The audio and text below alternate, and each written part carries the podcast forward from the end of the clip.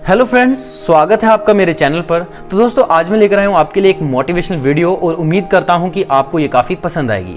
दोस्तों, एक बार की बात है, एक किसान था, जो परमेश्वर से काफ़ी दुखी और परेशान था। क्योंकि कभी कभी तेज बारिश, आंधी, तूफ़ान और ओलों के कारण उसकी फ़सल थोड़ी बहुत तबाह हो जाती थी।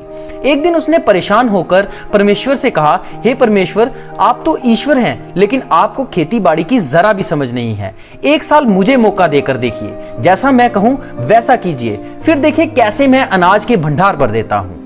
ईश्वर मुस्कुराए। उन्होंने कहा, ठीक है, जैसा तुम कहोगे वैसा होगा।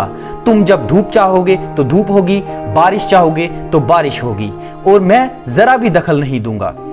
फिर क्या था? किसान खुश? उसने गेहूँ की फ़सल बोई। उसने जब धूप चाही, धूप मिली। जब बारिश चाही तो बारिश मिली। उसने आंधी, तूफ़ान, ओले, इन सबको तो आने ही नहीं दिया।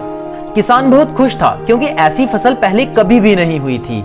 उसने मन ही मन में सोचा कि अब भगवान को पता चलेगा कि कैसे फ़सल उगाई जाती है। हम तो बेकार में ही किसानों को हर साल परेशान किया करते थे। फ़सल काटने का वक्त आया। फ़सल काटा तो देखा ये क्या? किसान अपने दिल पर हाथ रखकर बैठ गया, क्योंकि गेहूँ की एक भी बाली में दाना नहीं था।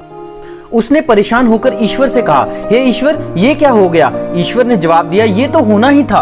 इन पौधों को तुमने केवल अच्छे अच्छे मौसम ही दिखाए। इन्हें संघर्षों और चुनौतियों का सामना तुमने करने ही नहीं दिया, इसलिए ये खोखले रह गए। जब आंधी आती है, तूफ़ान आता है, और इनमें भी जब ये पौधा खड़ा रहता है तो उसमें एक बल पैदा होता है, जिस बल की वजह से एक बीज का जन्म होता है।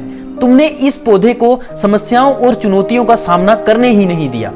सोने को भी सोना बनने के लिए तपना पड़ता है। उसे हथौड़ों की मार सहनी पड़ती है। तब जाकर उसकी सुंदर काया सामने आती है। यही बात हम इंसानों पर भी लागू होती है। हम अक्सर समस्याओं और चुनौतियों से दूर भागते हैं। लेकिन हमें इन समस्याओं और चुनौतियों से दूर नहीं भागना चाहिए और हमें डट कर इनका सामना करना चाहिए। यही समस्याएँ और चुनौतियाँ ही हैं जो हमारी इंसान रूपी तलवार की धार को पैना करती हैं।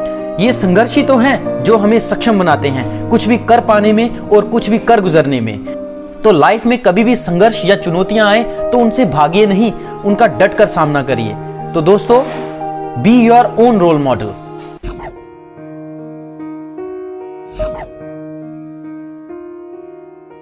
you